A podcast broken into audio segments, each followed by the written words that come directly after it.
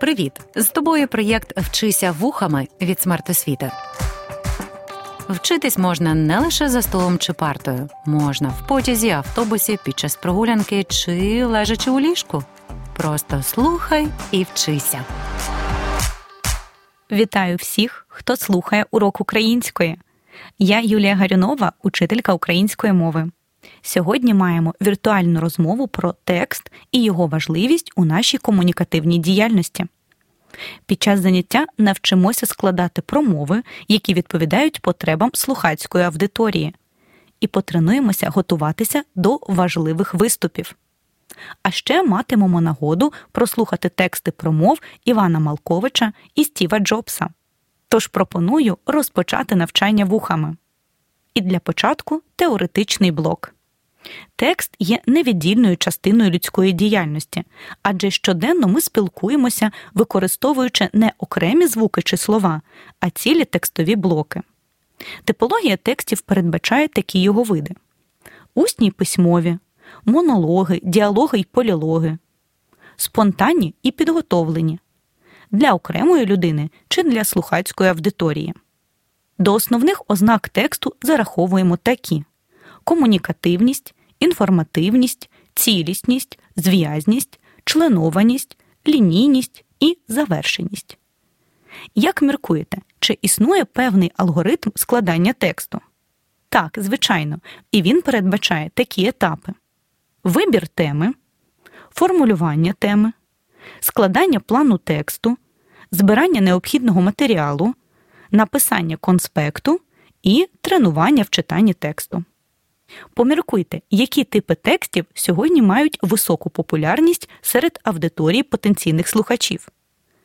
Так, виявляється, однією з найпопулярніших тем є успішність. І це, мабуть, не несподіваний факт. Пропоную разом прослухати фрагмент промови Стіва Джобса перед випускниками Стенфордського університету. Для мене честь бути з вами сьогодні на врученні дипломів одного з найкращих університетів у світі. Правду кажучи, я так і не завершив коледж. Але сьогодні я вперше як ніколи наблизився до цього. Я хочу розповісти вам три історії з мого життя. І все. Нічого грандіозного. Просто три історії. Перша історія про з'єднування точок. Я кинув Рід коледж після перших шести місяців, але ще залишався там вільним слухачем протягом 18 місяців перед тим як остаточно піти. Чому я кинув навчання? Це почалося ще до мого народження. Моя біологічна мати була молодою незаміжньою аспіранткою, тож вона вирішила віддати мене на всиновлення. Вона дуже хотіла, щоб мене всиновили люди з вищою освітою. Тож все було підготовлено, щоб після народження мене всиновили адвокат та його дружина.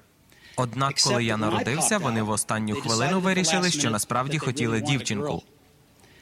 Тож наступні батьки зі списку очікування отримали телефонний дзвінок серед ночі з питанням: ми незаплановано отримали немовля хлопчика. Хочете його? Вони відповіли: звісно ж. Моя біологічна мати, пізніше дізнавшись, що моя нова мати не закінчила коледж, а мій батько навіть не закінчив школи, відмовилася підписувати остаточні документи для всиновлення. Вона передумала лише через кілька місяців, коли мої батьки пообіцяли, що обов'язково віддадуть мене до коледжу. Таким був початок мого життя. Ця промова неймовірного Стіва Джобса стала дуже популярною. Поміркуємо разом, що стало запорукою успішності тексту, складеного засновником і директором компанії Apple, особистістю, що безсумнівно мала унікальний вплив на розвиток технологій у нашому житті. На першому етапі роботи над текстом потрібно добре поміркувати над самою темою. Так, виявляється, це перший і дуже важливий етап у вашій роботі над промовою. Обираючи тему, потрібно враховувати такі чинники: інтереси вашої слухацької аудиторії. Наприклад, потрібно зважати на соціальний статус, рівень освіти слухачів, їхній вік і запит до вас як до промовця. Також треба враховувати новизну теми. Звичайно, цікаво слухати про щось нове, ніж уже давно відоме. Враховується конфлікт, закладений у темі. Виявляється, умовна суперечка, яка розгортається в межах промови, розбурхує неабиякий інтерес і притягує увагу. Як вважаєте, чи довго геній сучасності Стів Джобс працював над вибором теми? Чи враховував ті чинники, про які ми щойно сказали? За першим фрагментом промови Стіва Джобса ми могли зрозуміти, що він орієнтувався у виборі теми саме на студентську аудиторію, для якої дуже важливо почути про його історію успіху. Новизна була пов'язана з тим, що Джобс торкнувся деяких нешироко відомих фактів зі свого життя. А про конфлікт можемо говорити вже із першої частини тексту. Із самого дитинства Стіву довелося змагатися навіть за наявність батьків у його житті. Уже маленьким хлопчиком він мав довести, що гідний просто мати родину. А як вважаєте, чи може бути тема занадто довгою для того, аби бути затребуваною? Виявляється, за результатами лінгвістичних досліджень, ті теми, які мають у своєму формулюванні понад 10 слів, вважають не дуже успішними, адже читачі або слухачі можуть забути початок теми до того моменту, як дочитають її фінал. Саме тому лаконічність є основною з вимог формулювання теми. Радять не використовувати у формулюванні теми незнайомих для аудиторії слів. Надто загальні теми можуть бути не дуже цікаві. Наприклад, ви хочете розповісти слухачам про Чернівецький університет імені Василя Стефаника. До речі, його часто порівнюють із Гогвардсом із книжок про Гаррі Поттера і вважають перлиною Галичини. Тож тема Гогвардс у самому серці Галичини може бути цікавою для ваших слухачів. Поміркуйте, а як би ви сформулювали тему? А ми прослухаємо ще один фрагмент промови Стіва Джобса. Усе, з чим я стикався, йдучи вслід за своєю цікавістю й інтуїцією, виявилось пізніше безцінним. Дозвольте навести приклад. Рід коледж у той час пропонував певно найкращий в країні курс каліграфії. Тому кожен плакат, кожна етикетка на шухляді в нашому кампусі були прекрасно каліграфічно оформлені. Так як я залишив навчання та мені не потрібно було відвідувати заняття, я вирішив ходити на курс каліграфії, щоб навчитися, як таке робити. Я дізнався про шрифти із засічками та без них. Все про відступи між різними комбінаціями букв, про те, що робить прекрасну поліграфію прекрасною. Вона була чарівною, як в старих книгах, мистецько вишуканою у спосіб неосяжний для науки, і це мені здалося надзвичайним. Я й не сподівався, що ці знання будь-коли застосовуватиму в моєму житті. Але через 10 років, коли ми розробляли перший комп'ютер Macintosh, все це стало в пригоді. І ми втілили все це у Mac. Це був перший комп'ютер з красивою поліграфією. Тож, якщо б я не пішов на той один курс у коледжі, Мак ніколи б не мав кілька гарнітур чи шрифтів з пропорційними відступами. Стів Джобс розповідає про важливі епізоди зі свого студентського життя, коли йому довелося зрозуміти. Варто вміти розставляти пріоритети, щоб здобувати ті знання, які є для тебе цікавими. Як думаєте, із якою метою він розповів випускникам Стенфорду історію про те, як відвідував курс каліграфії і використав такі знання в майбутніх розробках? Варто враховувати, що під час роботи над промовою потрібно визначитися з її метою. Потрібно чітко уявляти, заради чого ми говоримо певні слова та якої реакції від слухачів очікуємо. Мета промови може бути загальною і конкретною. Загальна мета визначає те, якої реакції аудиторії ви хочете досягти. Наприклад, надихнути, спонукати до дії, розважити, змусити замислитися над певними питаннями. Мабуть, Стів Джобс намагався сказати своїм слухачам, що помилятися в житті не страшно, шукати себе це хороший вибір, а використовувати будь-які унікальні набуті знання вдале рішення. Звичайно, Джобс підбадьорив і надихнув своїх слухачів до пошуку власного унікального шляху в житті. Водночас конкретна мета промови пов'язана з тим, що саме повинен знати слухач після її прослуховування. Конкретність реалізується в самому змісті пропонованого тексту. І маю питання до слухачів подкасту. А чи складаєте план тексту, якщо потрібно виступати перед однокласниками чи учнями школи, учасниками змагань чи турнірів? Вважається, що складання плану допомагає краще організувати структуру майбутнього тексту. Загально план передбачає існування вступу, основної частини та висновків. Наприклад, якщо вам запропонували зробити доповідь про користь штучного інтелекту в підготовці до контрольних робіт, можемо визначити такий простий план промови. Пункт перший. Що таке штучний інтелект та в чому його переваги? Пункт другий. Які функції штучного інтелекту можуть бути корисні учневі? Пункт третій. Як штучний інтелект може допомогти опанувати складну тему? Поміркуйте, чи варто було б змінити такий план чи якось доповнити його. І, звичайно ж, спробуйте скласти свою промову за такою темою, для якої аудиторії вона була б цікавою і корисною. Моя третя історія про смерть. Коли мені було 17, я прочитав цитату, в якій було щось типу такого: якщо ти кожного дня живеш так, наче він останній, прийде день, коли ти виявишся правий. Цитата справила на мене враження, і з того часу, вже протягом 33 років, я дивлюся в дзеркало кожного ранку і питаю себе: якщо б сьогодні був останній день мого життя, чи хотів би я робити те, що збираюся зробити сьогодні? І якщо відповідь на це питання була ні кілька днів поспіль, я розумів, що мені треба щось змінювати. Пам'ять про те, що я незабаром помру, це дійсно найкращий інструмент, який допомагає мені приймати важливі рішення в житті, тому що майже все всі очікування інших людей, вся гордість, вся боязнь невдачі і провалів. Ці всі речі просто втрачають сенс перед лицем смерті, залишаючи тільки те, що важливе. Пам'ять про те, що ти помреш, це найкращий відомий спосіб, аби уникнути самообману, ніби тобі є що втрачати. Ви і так нічого не маєте. Немає жодної причини не слідувати поклику серця. Стів Джобс розповідає своїм слухачам про те, як важливо кожному робити вибір у житті, пам'ятаючи про те, що наше існування не вічне. Саме це має бути мотивацією жити щодень за покликом серця. Звернімо увагу на те, який матеріал використав Джобс для своєї промови. Він об'єднав у тексті три власні історії, дібрав крилаті вислови і афоризми, що увиразнюють мету промови а також цитати людей зі свого оточення. А чи важливо взагалі окремо дбати про добирання матеріалу для вашого тексту? Так, це є окремим етапом у підготовці промови. До основних джерел накопичення матеріалу зараховують такі: особистий досвід, розмірковування і спостереження щодо теми, бесіди й інтерв'ю, прочитання інформації за певною темою.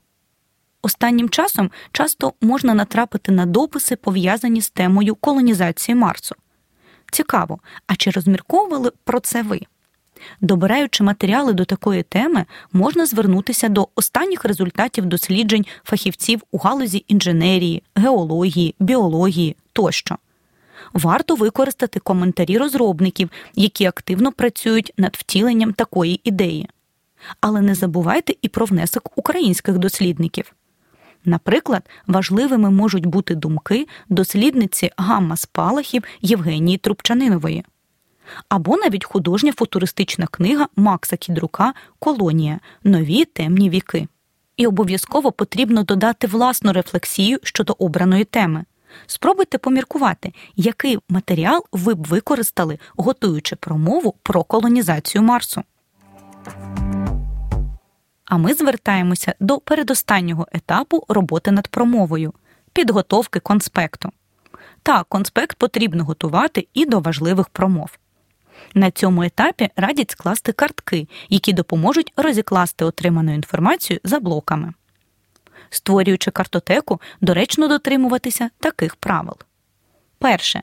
При написанні конспекту використовуйте повні речення. Друге. Звертайтеся до методу написання ширших пунктів і підпунктів до них. Третє. Не варто звертатися до складних суджень. Четверте. Використовуйте інформацію у формі тверджень. Картки можна розкладати в необхідній для вас послідовності, а потім переписати всю інформацію в цілісний текст. На останньому етапі присвятіть увагу роботі над стилем. Варто проаналізувати, чи відповідають обрані слова меті промови, чи будуть вони доречними і зрозумілими для вашої аудиторії. Дбайте про те, щоб текст не був перевантажений термінами, цитатами, зайвим фактажем. Конспект на останньому етапі роботи вимагає прискіпливого редагування. А зараз ми маємо чудову нагоду почути фрагмент промови Івана Малковича під час вручення Шевченківської премії у 2007 році. Видавець та поет Малкович у своїй промові намагається розвінчати стереотипний образ Тараса Шевченка як поета кріпака, поета селянина, поета мученика. А от наскільки авторові промови це вдалося, можете оцінити самі, прослухавши її повний текст. В середині 1980-х улюбленою розвагою кількох молодих поетів була, зокрема, й така. Комусь непосвячених ми цитували певні знакові рядки і просили відгадати, хто їх написав. От, наприклад, слова дощем позамивались, і не дощем, і не слова. Люди називали і Вінграновського, і ще когось. Найначитаніші припускали, що це Еліот чи Сен-Жон Перс. Як солодко було відкривати їм, що це Шевченко, і що ми восени такі похожі, хоч капельку на образ Божий, чи, скажімо, готово, парус розпустили. Це теж Шевченко. Ми хвалилися Шевченком, як у тому давньоукраїнському канті, і тобою, милий Боже, повсякчас хвалюся.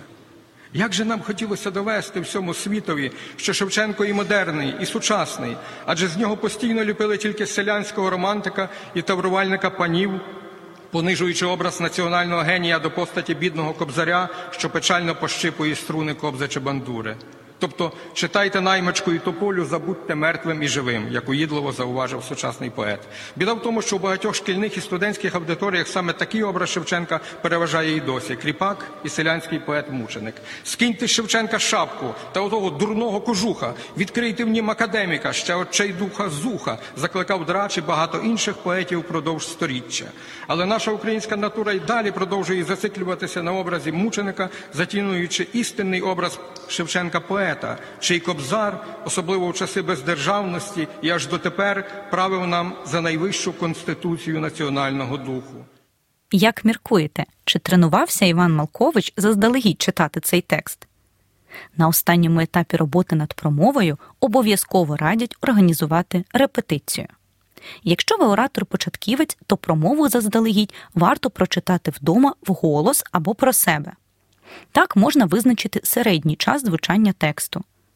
Радять писати промову, яка не займатиме більше за 15-30 хвилин, адже для аудиторії це вважається оптимальним обсягом для сприйняття. Під час репетиції можна дивитися в дзеркало, що допоможе попрацювати над мімікою і жестами. Виступ можна записати на диктофон. У такий спосіб можна відстежити недоліки в дикції. І не забувайте про основне правило для риторики за визначенням Квінтіляна це мистецтво говорити витончено. Тому ваші думки мають бути обрамлені в естетичну форму.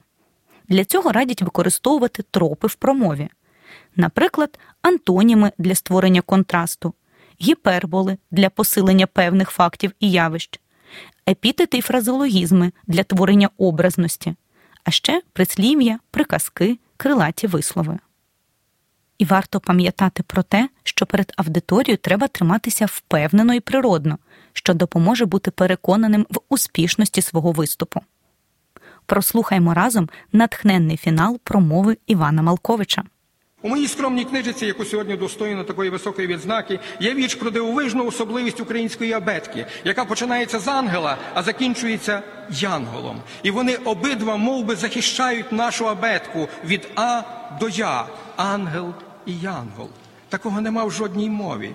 Але іноді, на жаль, навіть їхнього захисту замало, бо цей захист повинна гарантувати українська держава. І ось, коли ми матимемо гідний захист і мови, і держави тоді нарешті буде бито царями сіяне жито, а люди виростуть, умруть ще не зачатіє царята, і на оновленій землі врага не буде супостата, а буде син і буде мати, і будуть люди на землі.